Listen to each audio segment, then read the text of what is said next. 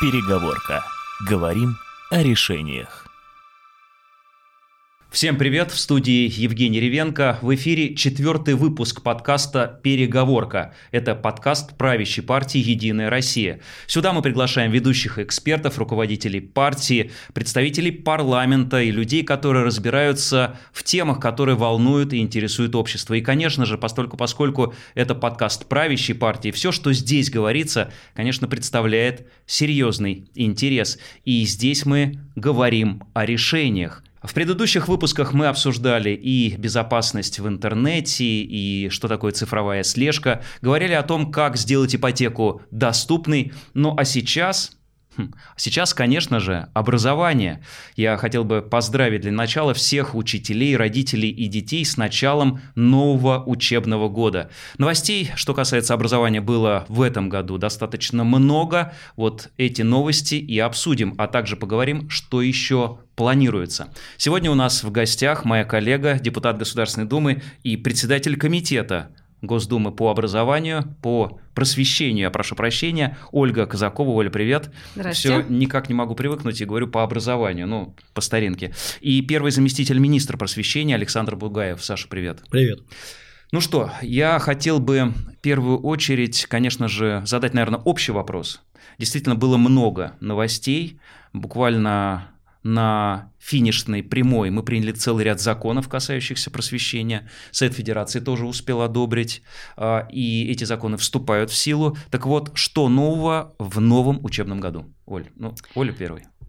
Ну, а, самое главное, а, мы принимаем те решения, и исходим из того принципа, что в школе не должно быть э, каких-то стрессовых ситуаций, таких шоковых изменений для того, чтобы система образования была готова если мы принимаем какое-то решение. Поэтому вот э, вводя, а, принимая закон о федеральных основных образовательных программах, которые мы приняли в этом году, и в дальнейшем министерство сразу сформировало эти основные образовательные программы федеральные, о чем шла речь? О том, что формирование единого пространства образовательного, оно, конечно же, связано не только с инфраструктурой, а должны быть э, условия соответствующие и, а, конечно, максимально э, такие комфортные для образовательной программы, но самое главное – содержание.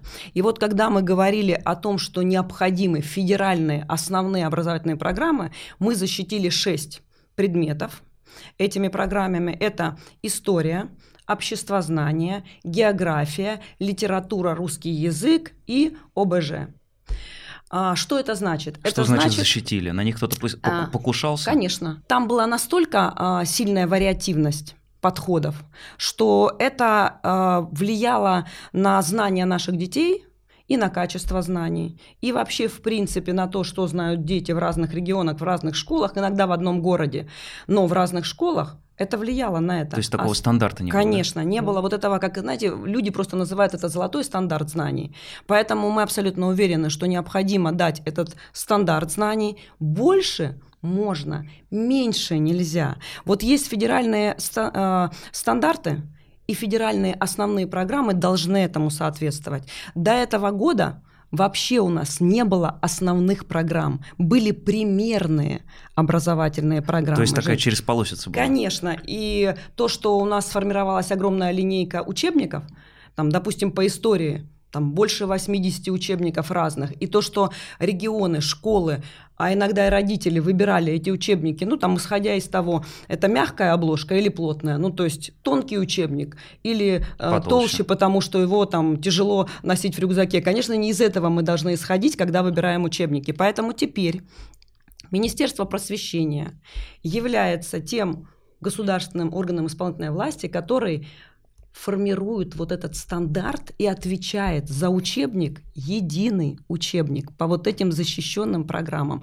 То есть должен в результате появиться один учебник, ну их вообще три, а, но мы называем это единая линейка, это один основной, один для школ с углубленным э, знанием предметов и один для коррекционных школ, там, где к а, деткам нужен нюансы особый, да, нюансы есть здоровья, особый подход. Но вообще основной учебник должен быть. Все ведь с этим согласны. Оль, ты же сама учительница. Конечно. Конечно, и я, когда работала в школе, у меня был один учебник да, по географии, один по истории. И все дети, вот я работала в Воркуте. Вот что в Воркуте я преподавала по одному учебнику, по такому же учебнику учились дети, ну, к примеру, в Ставропольском крае, в Краснодарском Ну, в крае. Москве, да. А сегодня Москве, да. иногда в одной школе, в одной школе, в разных классах разные программы. Переезжая из города в город, переходя из школы в школу, уч- э, дети могут, э, допустим, не проходить тот или иной материал. Правильно это? Нет, конечно. И, кстати, а, когда сдают дети экзамены, единый государственный экзамен, вот э, в этом году я общалась с выпускниками, они, некоторые выпускники говорили,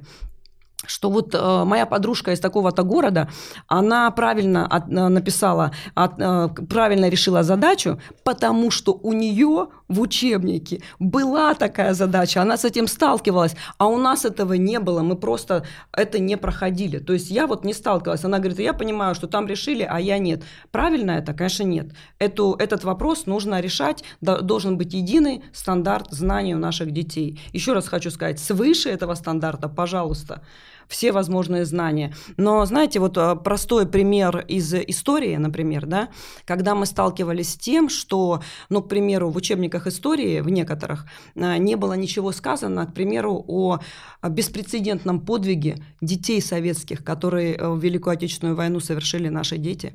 А ведь э, сверстники должны знать о том, как Ну, помнишь, как, как когда-то у нас сверстники? были пионеры-герои, и мы вот эту Конечно. библиотечку читали и знали да, практически мы знали наизусть. всех, мы знали самых юных пионеров-героев, мы пересказывали их подвиги, мы точно все советские дети знали историю антифашистской подпольной организации «Молодая гвардия». Мы знали ее все, независимо в какой э, школе, в каком классе, в каком городе ты живешь. Вот сегодня мы вместе с Министерством просвещения как раз вернули в школьную программу. В этом году это как раз был год подвига, 80-летия а, подвига молодой гвардии. Этот учебный год 22-23.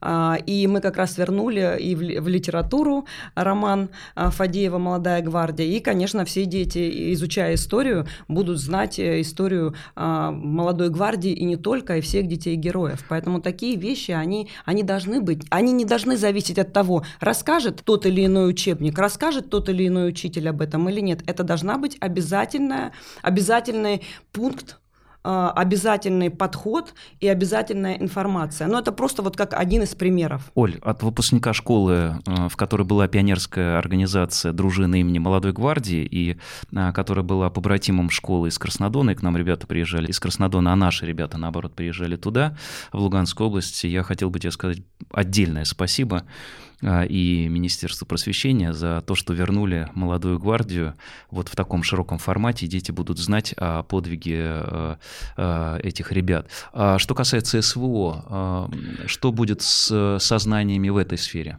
Учебник истории также становится единым, это совершенно правильно. Ну, вот э, то, собственно, о чем сейчас Оля говорила, когда мы ну, учились еще в советский период, я что, в какой бы школе ни оказался, по одинаковому учебнику учился. Можно было чуть-чуть отстать где-то там на один параграф или, наоборот, обогнать своих одноклассников. Но в целом это была единая образовательная программа, и сейчас мы возвращаемся к этим совершенно правильным подходам.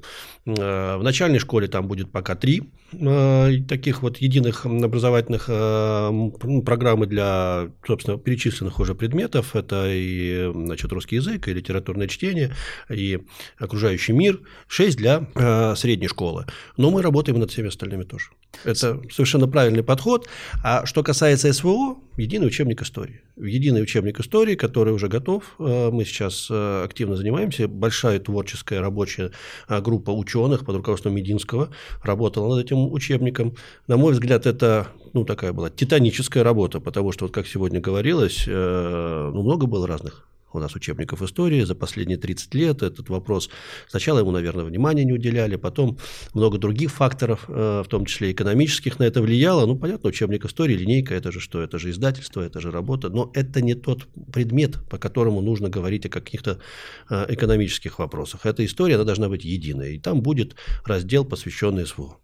То есть с э, этого года, С этого учебного, года. учебного года, Да. детям начнут преподавать в том числе и причины, и, собственно говоря, что побудило и вынудило нас начать Да. специальную военную операцию. Да, я сразу хочу сказать, что эта работа и сейчас идет. Э, введен специальный урок разговора о важном, который по понедельникам у нас проходит. Он не только про СВО. Но пока не было прописано в учебнике. В учебнике теперь, а есть. теперь есть. Теперь есть.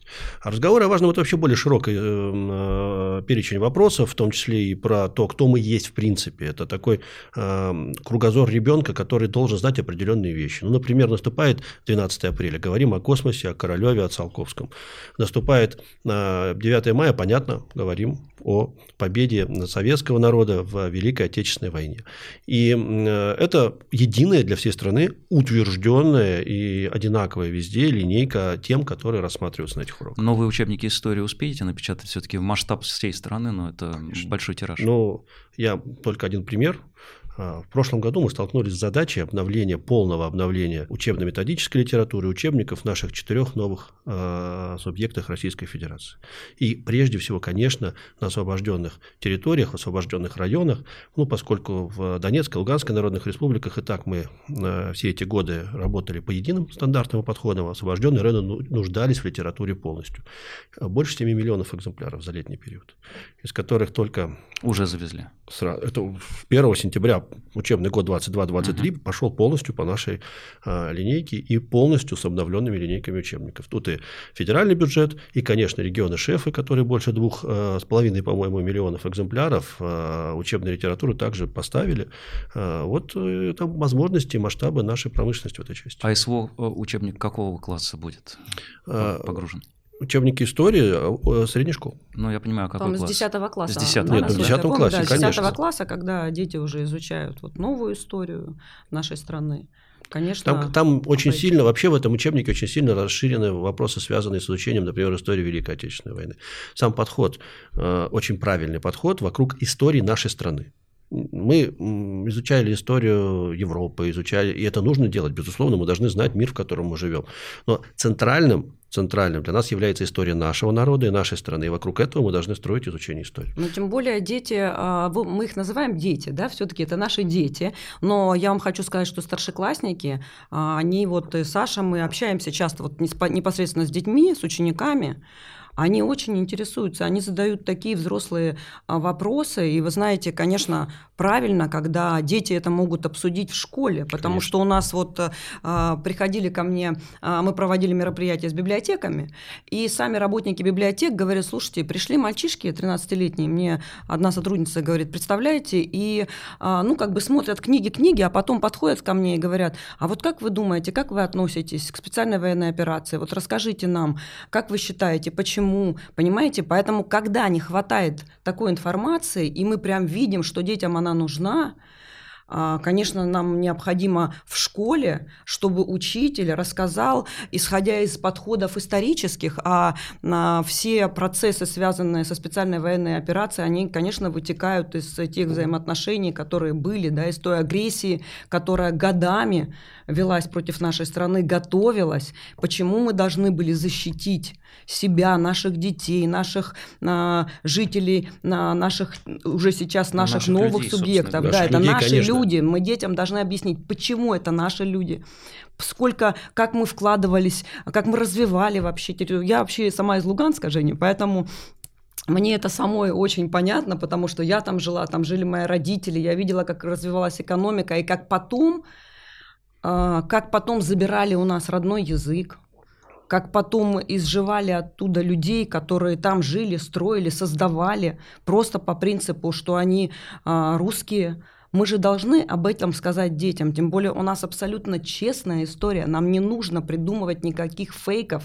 которые мы видели, когда вот э, да, тем летом а, в учебники а, брали в украинских школах, видели там там фейк. Вообще это страшное вот преступление фейк. против человечности, я считаю. Мы первое, что сделали в прошлом году, мы, конечно, посмотрели все линейки учебников, по которым учились дети mm-hmm. э, в наших вернувшихся к нам э, регионах. И э, это ужасно.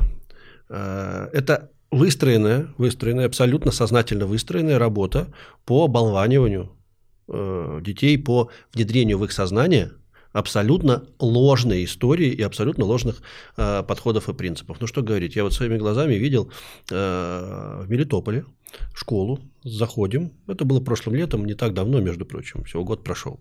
Э, огромная надпись на стене, э, 1942, прошу заметить, 1944, а, Вторая э, мировая война. И внизу подпись «Герои УПА», а, запрещенной в России организации. Ну, о чем мы говорим, да? То есть, Организация, которая сотрудничала с фашистами, с, фаш, с фашистами. это сама по себе фашистская организация. И о чем мы говорим? Вторая мировая война, даты, да, ну то есть, ну, с точки зрения любого э, здравомыслящего человека дикость. Но это дикость, потому что мы знаем историю и знаем, Э, те события, которые предшествовали нынешнему историческому периоду. Детям надо об этом рассказывать. Оля, я так, если припоминаю, если правильно припоминаю, ты ведь была одна из первых, кто на парламентской площадке, вот «Единая Россия» подняла как раз вопрос о необходимости э, вообще, обратил внимание на учебники, по которым дети учились там, в юго-восточных регионах Украины, тогда еще Украины.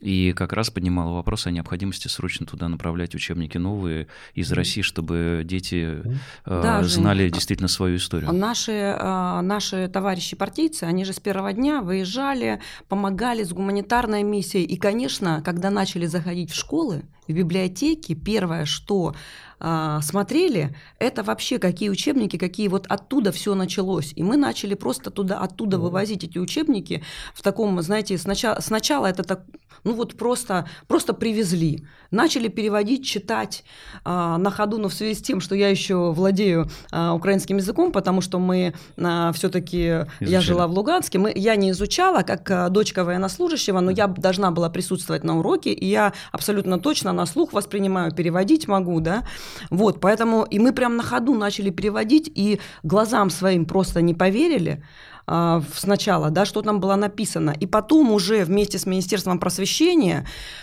вообще стали и с учителями работать, они начали нам помогать собирать этот материал, и уже мы системно привезли всю линейку учебников, а, методических пособий, специализированной литературы, которая для детей выпускалась. И вот на, тогда на площадке «Единой России» мы как раз с Сергеем Сергеевичем Кравцовым, с представителями а, научного уже, с, профи, с профессионалами, да, те, кто мог проанализировать эту информацию, откуда, к чему она вела, чего добивались, мы тогда действительно провели такое большое большую как бы презентацию того, что было в этих учебниках и почему срочно нужно а, принимать решение. И тогда вот уже Министерство просвещения взялось очень оперативно за эту работу, когда вот 7 миллионов учебников было направлено, потому что ну, там просто по ним нельзя было учиться. Это, это это преступление, слушайте, ну. А мы э, на другой парламентской площадке, не на площадке просвещения, а на площадке комиссии по расследованию фактов вмешательства иностранных государств в дела Российской Федерации да. тоже как раз разбирали да, эти да. учебники, но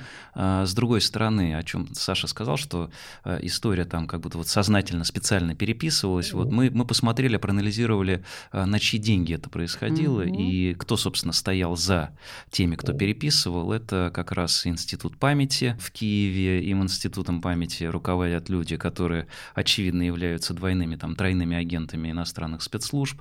Это финансирование через западные фонды, деньги оттуда рекой текли, угу. как раз для переписывания истории и промывания мозгов. Собственно говоря, этим занимался Запад уже давно, многие годы. Мы это тоже видели, замечали, но, тем не менее, вот сейчас это стало вот прям вот совсем явно, когда тогда, мы туда зашли. Да, Жень, тогда мы, кстати, вот э, на той площадке принимали решение о том, что не должны а, иностранные агенты участвовать да, в, да, да, да, в процессе воспитания, да, в процессе воспитания, воспитания обучения, в, вообще в создании какой-либо литературы примере, для наших образовательных организаций. На примере Украины. Конечно. А, что касается темы СВО и школ, мы проговорили. А, начальная военная подготовка. Когда будет запущена, собственно говоря, кто там будет преподавать? Собственно говоря, предмет э, уже переименован. Вот э, мы говорили о том, что у нас э, и Совет Федерации успел принять соответствующие законы. Спасибо большое коллегам из Государственной Думы, нашим коллегам из Единой России за то, что очень оперативно были внесены соответствующие изменения даже в название предмета ОБЖ. И теперь этот предмет собственно говоря, включает в себя значительный модуль по начальной военной подготовке. Угу. То есть это не что-то дополнительное, я имею в виду, по часам, а это да, войдет да, в но, да, но, конечно, потребуется определенное время, поэтому э, с 1 сентября 2024 года он начнет э, у нас э, преподаваться. То есть не в этом году еще? Еще не в этом учебном году, с 1 сентября 2024 года, но за это время будет проделана достаточно серьезная работа, она уже готовится и запущена даже более того. Это подготовка, прежде всего, связанная с набором кадров, материально-технической базы, соответствующих программ, которых тоже необходимо и обновить, которые должны у нас быть. И тут, конечно, мы э, без привлечения ребят, которые служили, которые воевали, которые участвовали в специальной военной операции, конечно, не обойдемся. Вот э, недавно был замечательный форум в Москве ветеранов специальной военной операции, участников. И мы, конечно же, конечно же, рассчитываем на их участие в этой работе. Это очень важно. А, э, Жень, я хочу как раз э, рассказать о том, как мы с Министерством просвещения вот над этой темой работали. Угу. Когда а, такая острота появилась обсуждение модуля НВП, то есть в рамках ОБЖ основы безопасности жизнедеятельности, НВП как модуль, он есть. Но в связи с тем, что мы понимаем, проанализировали эту работу, мы поняли, что там действительно нужно а, более так, а, знаете, а, более конкретно и более подробно подойти к тем знаниям, навыкам и знаниям, которые получают ребята, молодые люди по этой программе.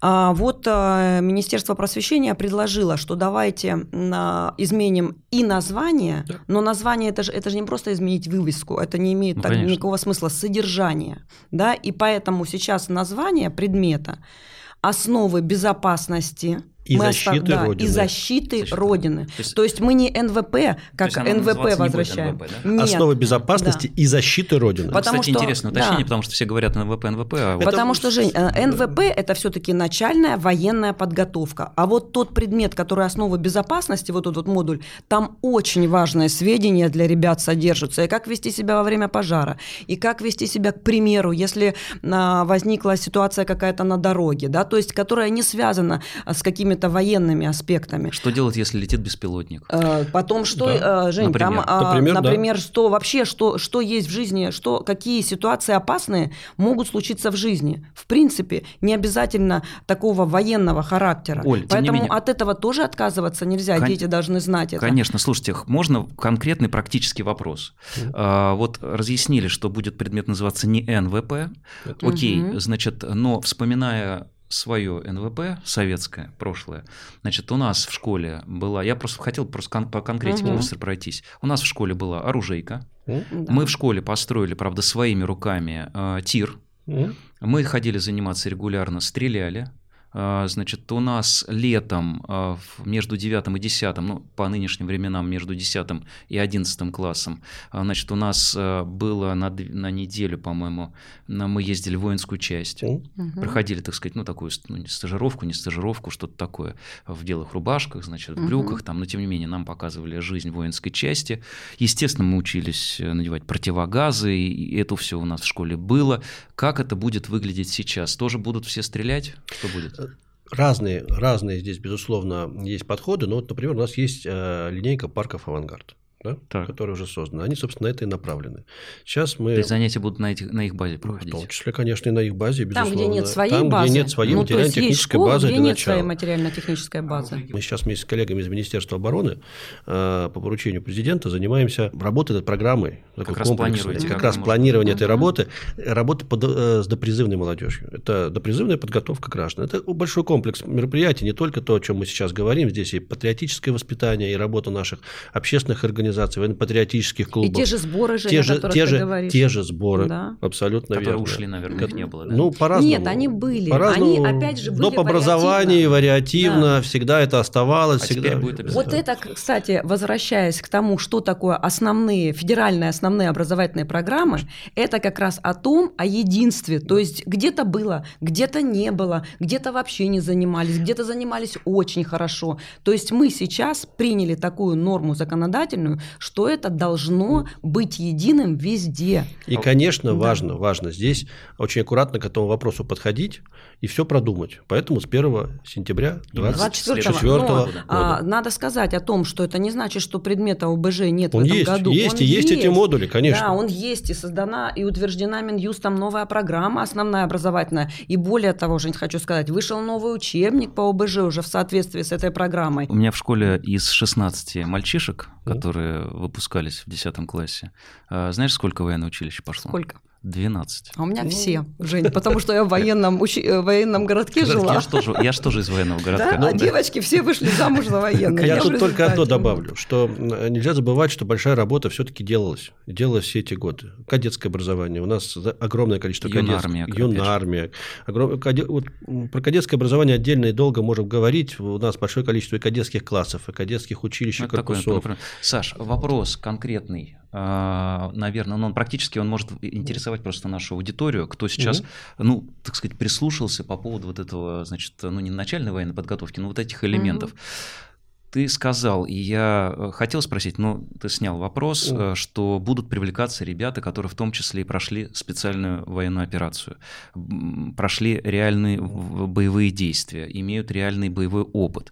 Они будут штатно в школах, они будут иметь статус преподавателя, учителя? Тут абсолютно разные подходы. Во-первых, огромное количество наших коллег принимало и принимает участие в специальной военной операции. Я вот недавно встретился э, с э, замечательными ребятами, которые э, вернулись сейчас из СВО, вернулись, ну, к сожалению, там ранения получили люди, да, это наши учителя из разных регионов нашей страны. Не, а бойцы вот куда? Ну, придут, кстати, я придут? хочу сказать, Женя, вот когда мы обсуждали этот возьмут? вопрос, мы а, как раз приглашали учителя из Кисловодска, который уже прошел понятно, специальную понятно. военную Таких- операцию. У нас это, первый, есть, это да. первый наш основной такой вот резерв, таких немало. А, Это, а кого-то вы будете набирать вот просто отдельно? э, Безусловно, но педагогическое образование, конечно, необходимо. Они должны будут поучиться. Более того, Да. есть же сейчас преференции для поступающих в университеты, в том числе и в А педуниверситеты. педуниверситеты будут. Да, Абсолютно точно. обязательно. Обязательно. И мы с Министерством просвещения этот, этот вопрос отработаем, чтобы можно было а, тех а, ребят, которые и имеют такой, возможно, кто-то опыт уже имеет, потому что кто-то преподавал, например, в военном училище, да, уже имеют преподавательский опыт, и им очень быстро перестроиться на школьную программу. То есть это могут быть от таких быстрых курсов и как бы уже до получения образования, например, среднего профессионального Ну, образования безусловно, но и при этом мы, конечно, конечно, очень рассчитываем, что значительная часть ребят придет и получит высшее образование в педуниверситетах. Да. Если есть такая возможность, потому что ну, это незаменимый опыт абсолютно. Абсолютно незаменимый опыт. Ну и, конечно, коллеги, которые сейчас там находятся, им низкий поклон. А, недавно встречались, еще раз э, хочу подчеркнуть, это ну, люди, которые совершенно по-другому уже работают потом и с детьми, и в педуниверситетах. У нас э, целый, э, ну, чтобы было понятно, уровень, э, целый руководитель отдельного структурного подразделения нашего Тульского педуниверситета добровольцем ушел на фронт. Вернулся сейчас и занимается работой с психологами, ну, подготовкой. Э, ну, замечательные люди, просто глаза светятся. А ребятня с каким вообще, с совершенно другим подходом, как смотрит на героев э, и как прислушивается к каждому их слову, конечно, они для них абсолютный авторитет, потому что, знаете, как мы там во взрослом мире говоря, говорим, они имеют моральное право говорить о том, Об этом. что они точно Конечно, знают, конечно. и, конечно, вот и ту, и ту боль, и то мужество, и то необходимость э, тех действий, которые сейчас э, специальной военной операции, конечно, они могут передать наиболее, так, знаете, естественно, и дети а, с огромным доверием к этому относятся, вообще с открытыми Вот как в наши глазами. годы приходили да. ветераны Великой Да. Отечественной войны. Бесценный опыт. Ну, для меня лично бесценный опыт. Понятно, вот 1 сентября всегда на линейке, значит, участники Великой Отечественной войны, ветераны, которые, значит, с нами были и потом приходили в класс. А, вот мне кажется, миссия по большому счету сейчас те, кто возвращается со специальной военной операции, заменить вот это поколение, в том числе в образовательном процессе, очень будем просить и очень всячески будем способствовать, чтобы больше и больше становилось в Да, образовательном мне кажется, процессе. что, что ну, в связи с тем, что родителей много школьников возвращаются, ребят Конечно. наших, да, наших героев, бойцов, участников СВО, и в рамках вот какой-то такой дополнительной работы, каких-то встреч, таких простых, и вместе с родителями, и вместе с детьми можно проводить просто массу таких добрых, теплых, очень значимых а, мероприятий в школах. И Ну, как- школы этим, а, безусловно, займутся, потому что упустить вот такой вот момент такого патриотического воспитания, такого, ну, такого духоподъемного, да, а, такого шага, конечно, его упустить никто не упустит, кто вот живет там, не знаю, и государственными задачами, и просто тем, чтобы укрепить наших детей, потому что все, все наши враги воюют сегодня за головы, души, сердца наших детей. Совершенно это верно. надо понимать. И защитить их можем только мы. И это делать должны мы все. Педагоги, родители, а, государственные люди. То есть мы все, мы сегодня, это наши дети, это наша страна, это наш народ. И через разные инструменты. Ну, давайте перелистываем другую страницу. У нас много тем и очень интересных, и я уверен, тех, которые интересуют нашу аудиторию. А, Оль, ты по профессиональной э, специальности кто в школе? Я педагог, русский язык, литература. Нет, нет, нет, это уже во взрослой жизни ты закончила высшее учебное заведение. В школе ты какую специальность получила? Я телефонистка. Телефонистка, Саш. Токарь, токарь третьего разряда. А я чертежник-деталировщик. Представляете? Э, итак, Трудовое воспитание в школах, да. профессиональное ориентирование. Да. Вводится новое направление, точнее, хорошо забытое вроде как старое направление, но а, в нашей жизни, э, скажу честно, э, мне а, не пригодились навыки чертежника-деталировщика, но поскольку нам ставили руку с точки зрения а, вот этой вот написания букв угу. на чертежах, там определенный угу. шрифт, умения, навыки нужно и так далее. Рука была набита, я потом в училище в военном э, и контурные карты, и всевозможные иные карты делал просто на раз-два, это мне пригодилось. Как будет выглядеть сейчас, э, во-первых, это направление, э, какие конкретно специальности, ведь, наверное, невозможно всему обучить. У нас, вот в нашей школе, в нашем комбинате был были слесари, по-моему, mm. токари, возможно, были, так сейчас припоминаю, чертежники, деталировщики, смешанные мальчишки, девчонки, кто хотел. А, девочек учили на поваров и... А, а, нет, не на поваров, прошу прощения. На девчонки... поваров это на трудах Да, учили. А, девчонки учились либо машинопись, угу. это дело производства, либо учились э, шить. Ну вот, а, Жень, а, мне тоже не пригодились навыки телефонистки, однако пригодились навыки ответственности, которые мы получали в ходе того, что мы прям работали на настоящей телефонной станции в городе Луганске, нас туда привозили, и мы прям в течение дня а, рядом с профессиональными телефонистками работали и выполняли настоящую работу, даже не практику, а просто вот прям действие. И, конечно, вот этот вот уровень ответственности, то есть через труд, через трудовое воспитание, через всю линейку, а, как самообслуживание, как общественно полезного труда, так и знакомство с профессиями происходит становление очень многих качеств человеческих.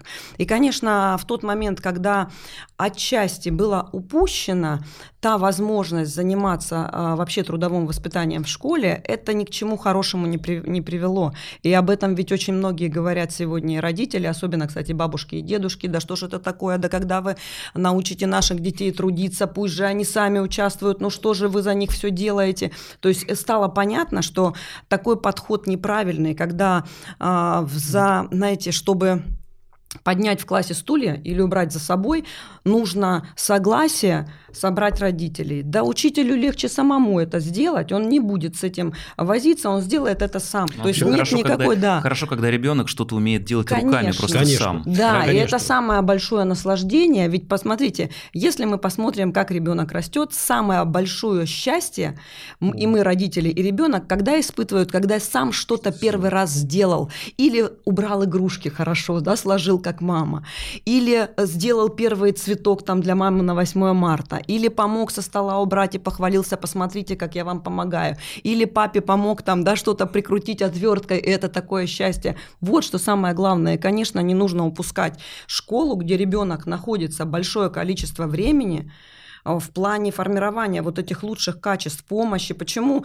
а, ребенок должен наблюдать, как это делают взрослые за него? Он будет бросать бумажки, а взрослые вокруг будут ходить убирать. Это что? Формирует хорошее качество человека? Это вообще абсолютно безобразное отношение, когда наши школьники стали редко очень, но стали употреблять такую фразу, но есть же специально обученные люди, ну пусть они сделают за меня. Ну это недопустимо, это прям, э, этим не будет гордиться ни один родитель, если его ребенок произнесет такую фразу, это очевидно. Поэтому вот начиная от самообслуживания до профориентации, о которой вот ты сейчас сказал, да, мы как раз в законе ввели такие нормы, которые сегодня Министерство просвещения позволят прям этот процесс профориентации выстроить. А у нас 6-11 э, класс класс, это порядка там 8 миллионов ребят может быть включено вот в, такую, в такой процесс очень интересный, познавательный, когда ты знакомишься с миром профессий.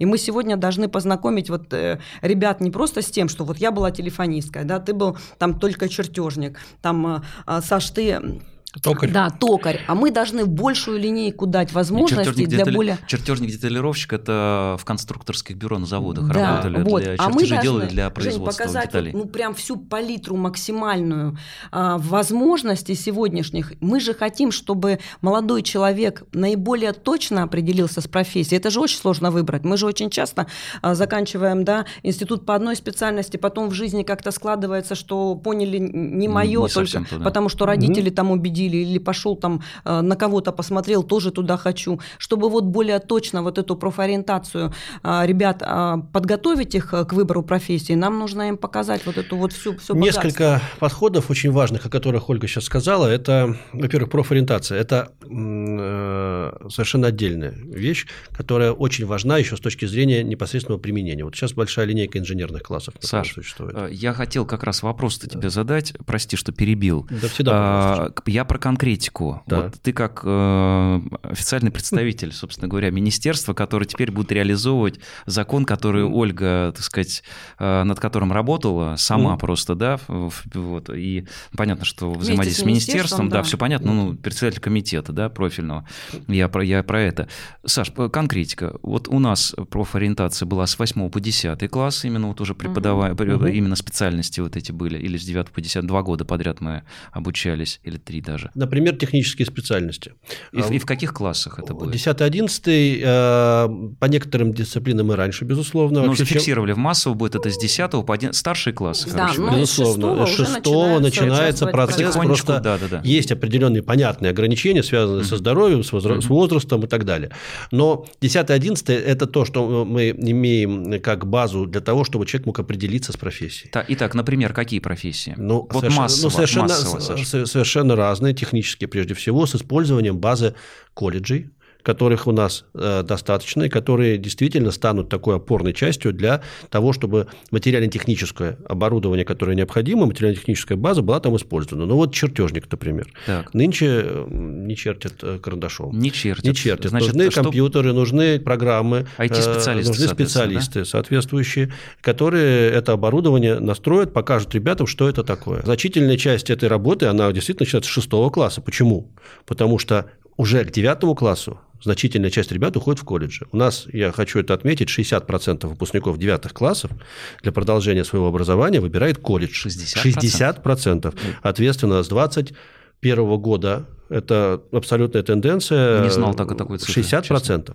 Да, потом какая-то часть ребят, безусловно, продолжает образование в университетах, совершенно нормальная практика, но 60%. И на значительное число выпускников 11 классов тоже идут потом в колледж, получая конкретную профессию.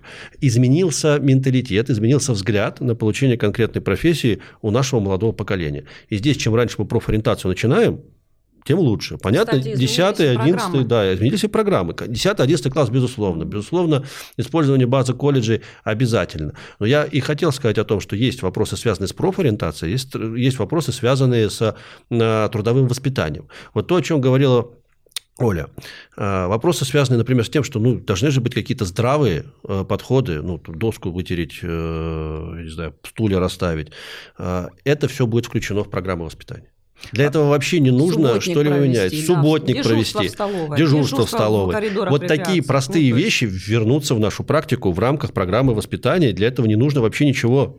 На- Но Ну, то есть уникальности А никакой не друзья, а должно вот быть это в этом процессе. Это разде- обычный процесс Разделение, как было в советской школе. Вот я, мы говорили, что Мгм. девочки вот учились на одних, мальчики на других. У нас это будет теперь или нет? А, Или будет Жень, это, смешано это уже мы перешли еще к одному аспекту, связанному с профессиональная трудом. Это, а, воспит- это труд, это урок труда у нас был. Сейчас это называется урок технологии. Не-не-не, профессиональная ориента- э, п- профориентация у нас вот были. Ну, Женя у нас говорит- были токари, например, э, А, профори- А, э, Да, работе? де- девчонки Значит, были там машин- оно- машинистами. ну, конечно, Да. есть специальности, которые так или иначе Связаны связаны с большей да, с, женщиной, с да? этой частью. Ну, например, ну, токарь, да? Мгм. А, Ну, женщина вряд ли пойдет, условно э, говоря, Ну, если, захо- Не если захочет... захочет, да, но, Сегодня но есть массово мальчишки будут. Ну, я бы это да. вот еще один момент, которые- которым я бы сказал, дорогие друзья. Значит, э, когда я получал специальность токаря, которая мне в жизни пригодилась, потому что я по первому образованию инженер, но я был э, поставлен перед токарно-винторезным станком, Так. на котором я значит, э, получал навыки. А сейчас токарь Это оператор станка с числовым программным управлением, который в основном, в основном э, занимается тем, что задает соответствующие программы и параметры для станка, который изготавливает ту или иную деталь. Может девочка этим заниматься? Если захочет, ну, если захочет вполне да. может. Ну, а массово девчонки куда Ну, а потом, пойти? Жень, ну, вспомним, у нас многие ребята, вот э, там, где была возможность, учились, э, допустим, управлять автомобилем, да? Да. А, да. Раньше только мальчики. Ну, сегодня Сейчас, время конечно, изменилось, время сколько поменялось. дев, э, женщин Конечно. водит машину. Конечно, будет огромное, если такая возможность появится, Желающих, конечно, будет девчонки. огромное количество желающих девочек. А, допустим, Да а, или женщин. готовить учились Конечно. только девочки, а сегодня посмотрите, сколько Ну, слушайте, шеф-поваров мужчин, Есть технические специальности, мужчины. которых То есть- девчонок получается намного лучше. Оптика, например. Усидчивость, усидчивость, да? Внимательность. И вот, пожалуйста, вот вы спросите на предприятиях, вот я совершенно, сейчас мы работаем с большим количеством заводов в рамках программы «Профессионалитет», которая у нас э, ну, системно поменяла подходы вообще к организации среднепрофессионального образования. Это отдельная тема, о которой можем долго разговаривать. Это э, большой проект, который направлен на то, чтобы под потребности рынка труда и конкретных предприятий готовить специалистов системы СПО. А, ну, конкретный заказ для оптики дайте, девчонок. Ну а вот в профориентации еще вот что новое конкретно можно сказать, а, как это будет выглядеть. А, Будет урок, вот как разговоры о важном, такой же урок будет, а, он будет называться «Россия. Мои горизонты». То Мгм. есть в рамках внеурочной деятельности. И вот на этом уроке, в рамках этого урока как раз будут готовить и рассказывать о той палитре возможностей, которые есть, в том числе и с учетом тех предприятий, которые есть, например, в городе в вашем, в районе. Ну вот приведу пример, к примеру, город Невиномыск, большое химическое производство. Нужны действительно химики. Должны об этом знать ребята, которые учатся в этом городе, будут выпускаться и будут э, себе определять профессию. Конечно, должны. Ну да, либо в Воронежской области Ну, конечно, локомотив вот. экономики, Должны региональное они? это сельское хозяйство. Сельское побывать хозяйство, на этом предприятии, и они будут и в рамках профориентационной работы также а, предполагается посещение предприятий, что Кстати, очень важно специализированные для классы тоже очень Да. важно, об этом запомина- забывают. Вот э, про Воронежскую область сейчас заговорили, агрокласс. Да? Да, Сельская да, местность да. огромной Мгм. популярностью пользуется, работаем с коллегами из Министерства сельского хозяйства. Да, это инженерные надо, классы. это надо, конечно, запускать там, где это Вот, Друзья, остановлено. смотрите, у нас тема очень, э, на, на самом деле тема э, просвещения А, подожди, из очень... нового, из нового к профориентации, это тоже очень важно. В этом году планируется два больших всероссийских родительских собрания, а, как раз разговоры о профориентации. То есть в эту работу будут вовлечены родители, потому что нужно помнить о том, что все-таки на профессию, на выбор профессии влияет всегда семья. И родители тоже должны знать, какую Безусловно. информацию получают дети, и какую информацию, может быть, они еще не учли, ну вот при выборе профессии в своих знаниях. То есть там будет как раз предоставлено, какие специальности нужны, где какие таланты и возможности детей могут пригодиться. Вот это тоже очень такая новая, очень важная работа с родителями, которую министерство и мы вместе будем проводить. Родительские собрания Да. у нас проходят системно, с разными тематиками.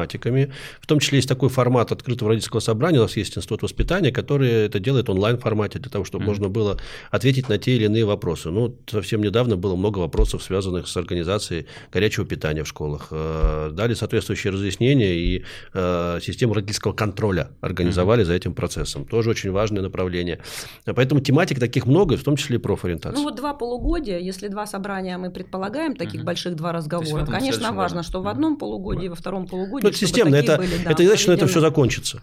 А это системная работа, которая должна продолжаться постоянно, потому что вот как у процесса воспитания, знаете, как, как птица. Есть два крыла. Одно крыло – это школа, другое – это семья.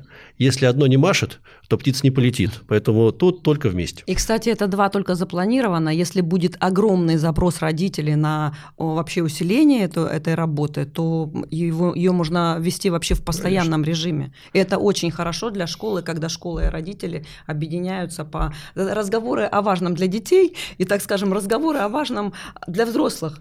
Что родителей волнует? Там огромное количество тем, вокруг которых родители объединяются вместе с учителями. Друзья, смотрите, я, у каждого свой опыт. Я всю свою жизнь э, учился в школе номер 12, это Щелковский район, э, военный городок Чкаловский. Э, замечательный педагогический состав, великолепная школа, одна из самых лучших в районе. Собственно говоря, выпускники, ну, мно- многие ребята чего-то добились в этой жизни. Но как я пошел в школу, как во втором классе на голову одного одного из э, учеников э, обвалился кусок штукатурки, гигантский, причем вызывали скорую помощь, но, слава богу, все обошлось.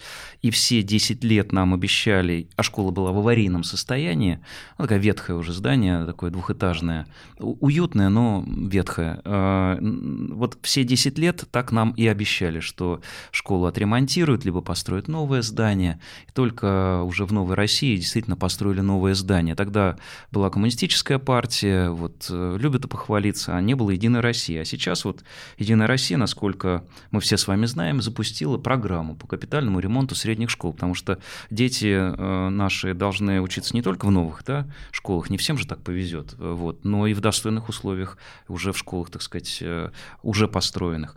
И вот мне бы, Оль, хотелось бы поговорить на этот счет. Я сам регулярно в своем регионе бываю в этих школах, которые капитально ремонтируются. 1 а, сентября обязательно а, планирую быть в такой школе, которая капитально отремонтирую. В прошлом году тоже занимался этой работой. Ну, вот так вот, мы каждый на своем участочке. А вот общая картина какая по стране, сколько а, школ мы уже отремонтировали, может быть, и Саша тоже подскажет по цифрам, и сколько еще планируется?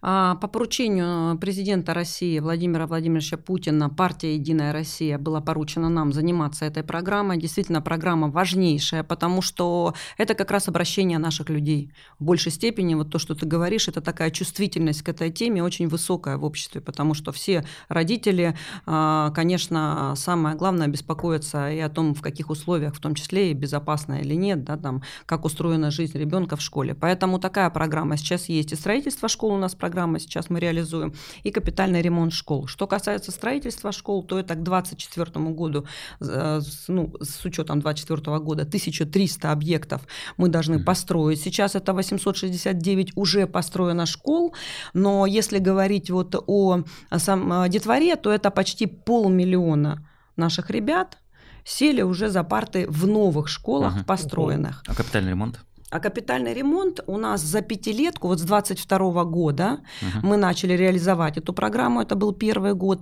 пять лет. У нас за пять лет план 7 300 тысяч, 7300 объектов Школ. мы должны отремонтировать, да. не меньше. Оль, вопрос важный. А, понятно, что сейчас с бюджетом непросто. Понятно, что идет серьезнейшая нагрузка, и в том числе связанная с э, достижением наших главных сейчас целей и задач. А, тем не менее, вот э, на ближайший год, вот сейчас уже угу. начинается бюджетный процесс, а, и секретарь Генсовета Андрей Анатольевич Цурчак нам задачу ставил на последнем общем собрании фракции, помнишь, угу. да? Он сказал, что, уважаемые коллеги, прошу, прошу обратить внимание, что в бюджете должны быть профинансированы все направления, которые обозначены в народной программе программе. А народной программе как раз капитальный ремонт средних школ обозначен. Деньги будут? И капитальный ремонт, и строительство школ, деньги, все, а, все строчки, которые у нас в народной программе, о которых а, вот сейчас ты сказал, они все защищены, и мы их защищаем традиционно в бюджете. Единая Россия за это отвечает. Саша, подтверждаешь? Как министерство профильное? Видим, видим и уверены, что с программой этой мы справимся. Более того, я хочу сказать, что, э, ну вот на мой взгляд, программа капитального ремонта она даже важнее строительства новых объектов. Хотя, безусловно, важность строительства новых объектов подчеркивает только тот факт, что их строится больше, чем в позднесоветский период сейчас. Угу. Это тоже, это, это, тоже, это, это, это тоже вот не поспоришь. Но э, строя новую школу, вокруг находится несколько школ, которые угу. учатся дети, которые, вот, как правильно ты сказал, да, в новую школу не попадают мы обязаны эти школы отремонтировать. И видим и понимаем, что точно с этой работой справимся. Вот, и, кстати, Оль... Женя, ага. по, а, как раз по поручению президента, большинство этих школ это должны быть сельские школы. Абсолютно потому что верно. там, да, Абсолютно износ верно. достаточно большой, и мы должны очень трепетно относиться к сельским школам. Почему? Потому что пока есть школа, значит, живет село. Значит, люди там живут, значит, люди не уезжают. А знаешь, Оля, еще, извини, немножко лирики. Просто когда в одной из школ в прошлом году был именно тоже такой же классической сельской школе, а, а мы же настаиваем, чтобы в капитальном ремонте, процессе капитального ремонта, Саш, принимали участие родители в том числе. Да. Чтобы учитывалось мнение учеников, родители, родители да, да, да, да. Вот, и вот родители, значит, я всегда тоже прошу, чтобы родители подходили, подъезжали, mm. не просто депутат приехал посмотреть, значит, Гоголя, мы ушел. Да нет, ну это реально живое общение. И э, приходят, в общем, плюс-минус относительно молодые, ну, извините уж так сказать, молодые девчонки, mm-hmm. ну, которых уже дети ходят э, вот в эту школу. И такой восторг в глазах, потому что они сами в эту же школу ходили, mm. они знают, как было, и вот теперь они видят, что, во что превращается их уже обветшавшая школа, и что их дети будут ходить уже совершенно в другой и в других условиях учиться. И более того, то, что они могут принимать участие в каких-то решениях, Конечно. это же не Конечно. просто общественные советы, это общественные советы, которые принимают решения и по каким-то а, дизайн-проектам, да, и по выбору там вплоть до а, там цвета, до расположения, да, где где что должно быть, и могут там что-то подметить, а, что, допустим, не заметили строители. Вы знаете, у меня был такой пример интересный, когда я прихожу тоже на объект, общаюсь со строителями вами. А, Жень, то, что ты сказала, мы же не просто так депутаты закреплены тоже. У каждого есть объекты, которые мы постоянно ведем до самого открытия. Мы же работаем там со строителями вместе с главами муниципалитетов, которые за это отвечают, да, смотрим внимательно сроки, внимательно качество, где не получается, и если есть какие-то риски по срокам, стараемся в этом участвовать, чтобы помочь не допустить этих рисков. И мне один строитель подходит и так рассказывает с сознанием дела и говорит, да я, у меня у самого ребенок сюда ходит, поэтому я вообще тут прослежу каждый уголок. Мало того, что я вложу сюда свой труд, но я еще и за каждым здесь прослежу, где что, где, э, кто куда ведет, э, кто каким мастерком работает и насколько правильно там что-то покрашено, что-то сделано. Поэтому вот участие родителей, контроль родительский, mm. это очень важно. Это как раз тот механизм, который Единая Россия создала вот э, для того, чтобы было все а, для того, чтобы потом эффект от этого был Жень, ну и депутатский нужный. контроль. Ну, Я безусловно. ничего не хочу тут, эм, как бы, не хочу казаться человеком, который, так сказать, восхваляет э, коллег из депутатского корпуса, но это огромная работа. Огромная работа, которую проделывает депутатский корпус партии «Единая Россия». Более того, э, есть оценки, оценки не наши, оценки проверяющих контрольных органов, что деньги на эту программу расходуются значительно эффективнее э, чем ну, на некоторые другие. И это, на мой взгляд, связано как раз с партийным, депутатским контролем, общественным, родительским контролем, который организован за этим процессом. Ну, а следующий потому что шаг... когда родители знают, ой, родители, когда строители знают, что со всех глаз э, смотрят, ну, да, то есть э, можно сторон, установить да. видеокамеру, а можно прийти и проконтролировать э, руками, глазами, пройти все ногами. Оль, Тут очень важная такая история. Оль, следующий шаг, я так просто это, ну, потом подрежем, угу. чуть предлагаю чуть ускоряться, потому что у нас ну, угу. мы уже много проговорили, что потом ну, вы не там сильно резать. нарежете, да. Ну да, не хочется, чтобы угу. это. Значит, продолжаем. Следующий шаг. У нас, э, ты помнишь, Владимир Абдуалевич Васильев, руководитель нашей фракции «Единая Россия» в Госдуме, встречался когда с президентом. Он э, на этой встрече поднимал уже вопрос э, следующего шага. Это капитальный ремонт и ремонт профессионально-технических колледжей. Здесь как обстоят дела? А, сейчас а, такая возможность есть в рамках программы «Профессионалитет», которая реализуется, да, но там есть э, возможности приобретения оборудования и капитального ремонта, то есть э, там целый э, набор различных действий по совершенствованию системы СПО. Но программа капитального ремонта, как именно капитального ремонта, конечно, нужна для СПО, потому что там большое количество объектов, э, даже мощнее и больше, чем в школе, потому что а, это большие территории, это Еще и, и общежитие, да, конечно. техническая база, а, стадионы и все, э, ну вся инфраструктура, и, конечно, мы должны добиться того, Они чтобы... Они должны быть еще привлекательными, да, чтобы, чтобы туда шли учиться. Туда шли ребята учиться, они идут, вот Саша называл, да, хорошую цифру цифру, но мы должны еще настолько это сделать достойным даже по условиям, чтобы это никак не уступало а, вузам, допустим, чтобы не было, что в одном городе находится вот он вуз такой красивый, и двор с фонтаном, там, да, и все интерактивные доски, и тут, э, допустим, техникум совершенно не в том состоянии, даже близко не в том, но мы должны даже а, вот с таких казалось бы, да, кто-то скажет, да мелочи, все равно нет. Это все отношение к человеку труда. Но это же миллион рабочих специальностей, задачку конечно, оставил президент в конечно. послании. Это Совершенно верно. И, Когда, конечно, внешне... Саш, Саш, я так понимаю, э, программа сама сейчас должна формироваться и должна быть э, ну, в как, через какое-то время запуска. Работаем над подходами. Во-первых, угу. я хочу сказать, что за последнее время очень сильно была обновлена материально-техническая база колледжей. В рамках национальных проектов созданы большое, значительное количество э, производственных мастерских разных направлений, закуплено много оборудования. Но вот когда это новое оборудование ставится в помещение ну, 60-х, 70-х годов постройки, ну, да. конечно, конечно, э, среда должна соответствовать. Но за год, за год программу сформируете?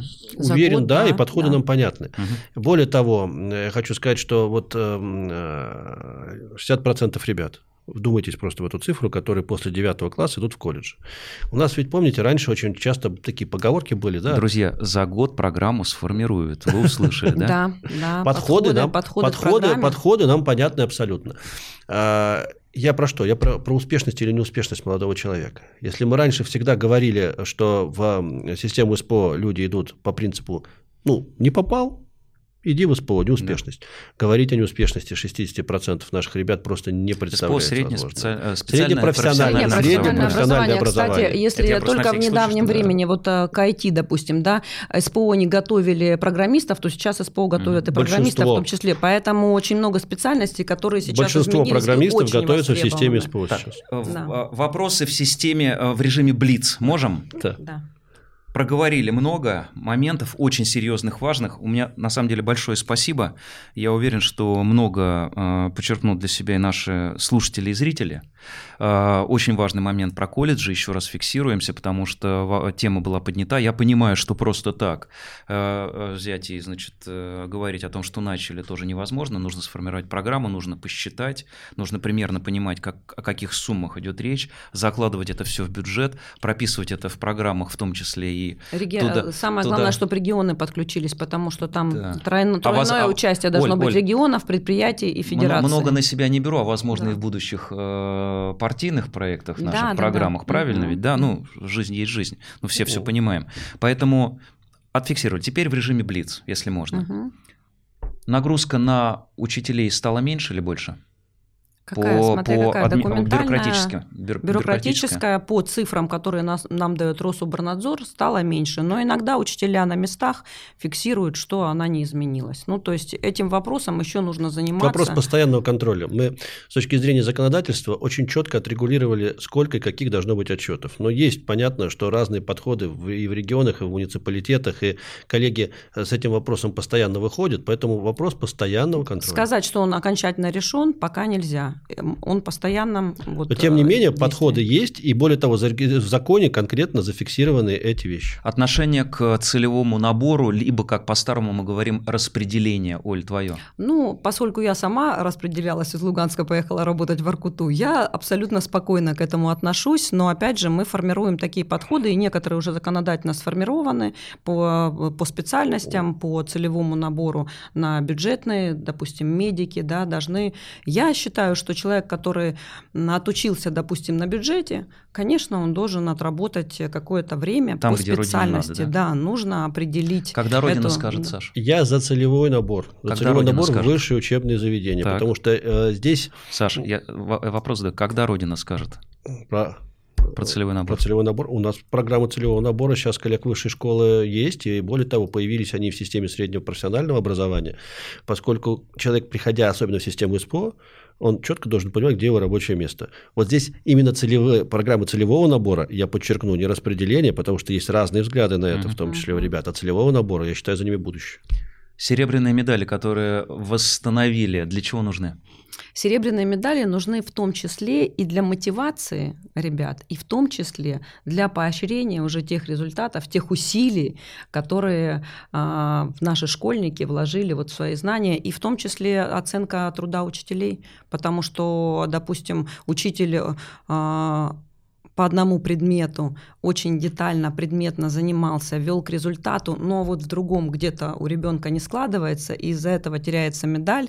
Это такой несправедливый подход, поэтому э, я считаю, что это для детей очень полезно, и для учителей полезно, и, в общем, для самой системы вот, повышение качества учебы. Для ученика мотивация, для родителей гордость, для учителей да. серебряная медаль. Что такое? Это дополнительные какие-то выплаты? Это будет чем-то сопровождаться или нет? Безусловно, система мотивации, она и регионального федерального уровня, мы соответствующие рекомендации тоже готовим, а для ребенка это может быть еще и, например, дополнительные баллы. Мы сейчас э, в консультациях с коллегами из Министерства науки и высшего образования. И для школ дополнительные баллы.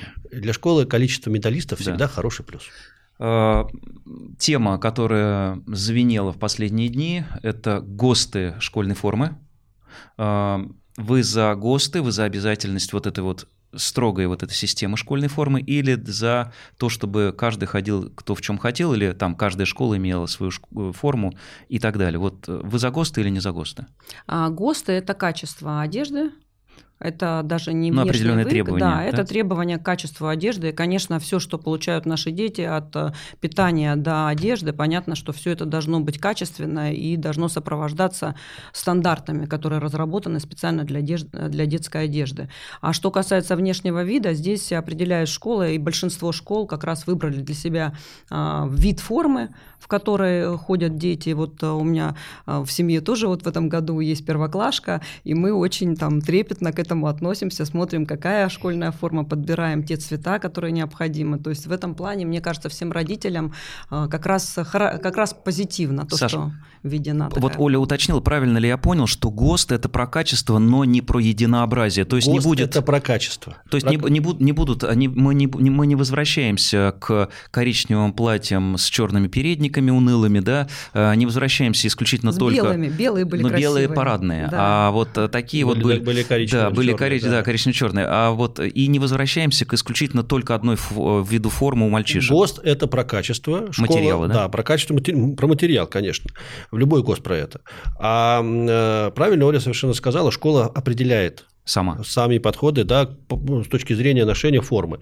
Это вопрос, э, в том числе и родительского сообщества, которое, безусловно, надо слышать в этом вопросе. А, но вот если мое личное, частное мнение, ничего плохого в школьной форме я не вижу.